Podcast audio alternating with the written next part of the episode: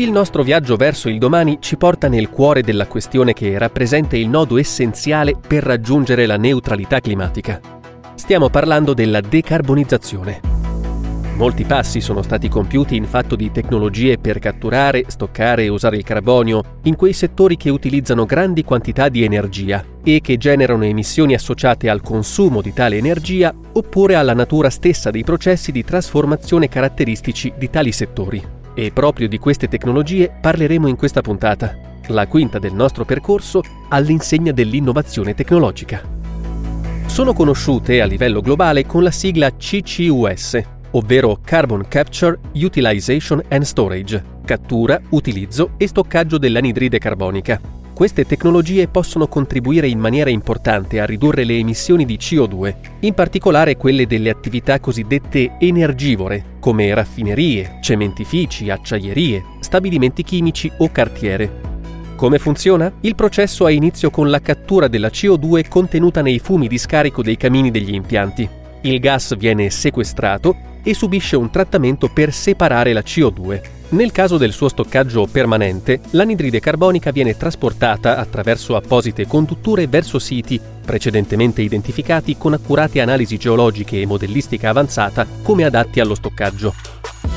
In questi siti la CO2 viene stoccata in formazioni geologiche profonde che sono in grado di contenerla in modo permanente. Nel caso invece di utilizzo della CO2, la UDCCUS, l'anidride carbonica può essere utilizzata tramite appositi processi industriali, per i quali essa può quindi di fatto diventare una vera e propria materia prima. In questa puntata approfondiamo lo stoccaggio della CO2 e il suo riutilizzo come materia prima per produrre carburanti sintetici, composti per l'industria chimica o materiali da costruzione. Sei passi per il domani. Quinto episodio. Le tecnologie di CCUS. Carbon Capture Use and Storage.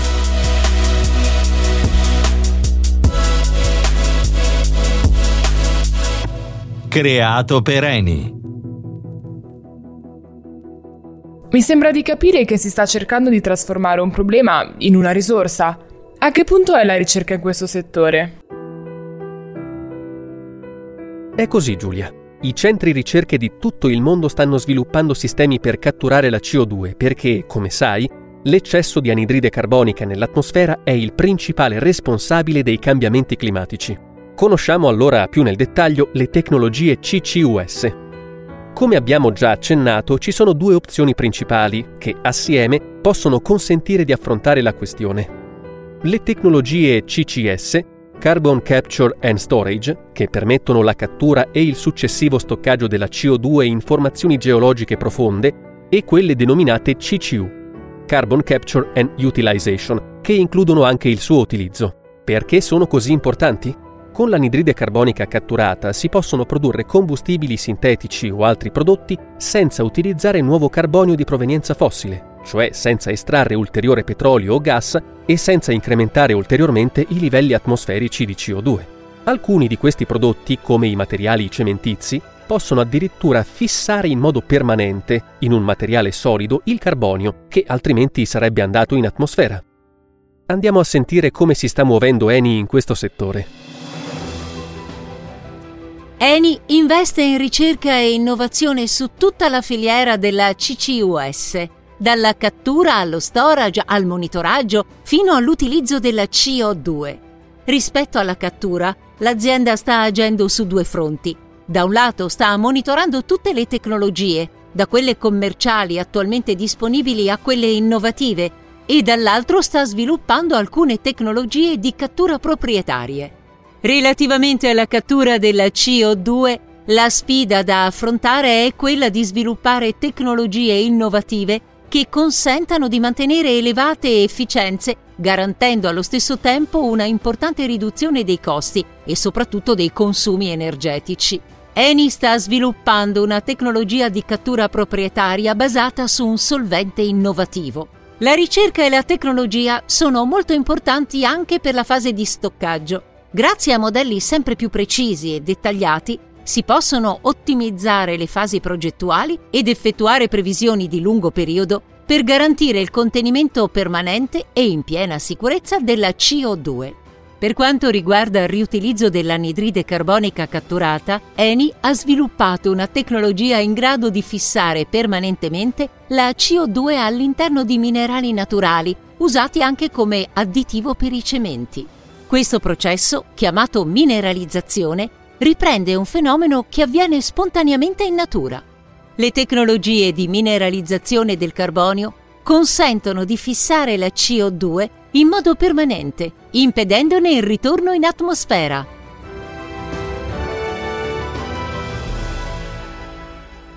L'argomento non è semplice, ma penso di aver capito che lo sviluppo di questa tecnologia possa essere uno strumento chiave per raggiungere la neutralità carbonica.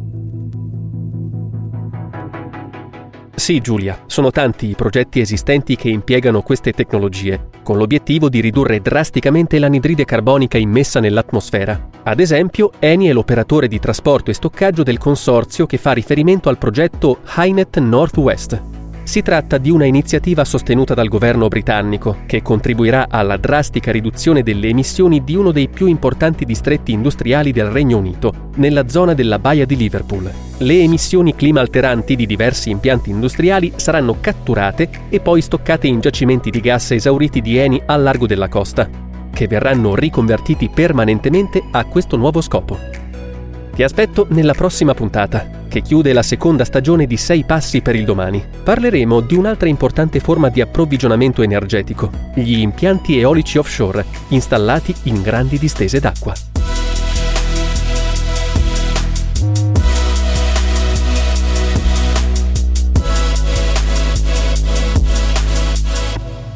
Sei passi per il domani. Creato per Eni.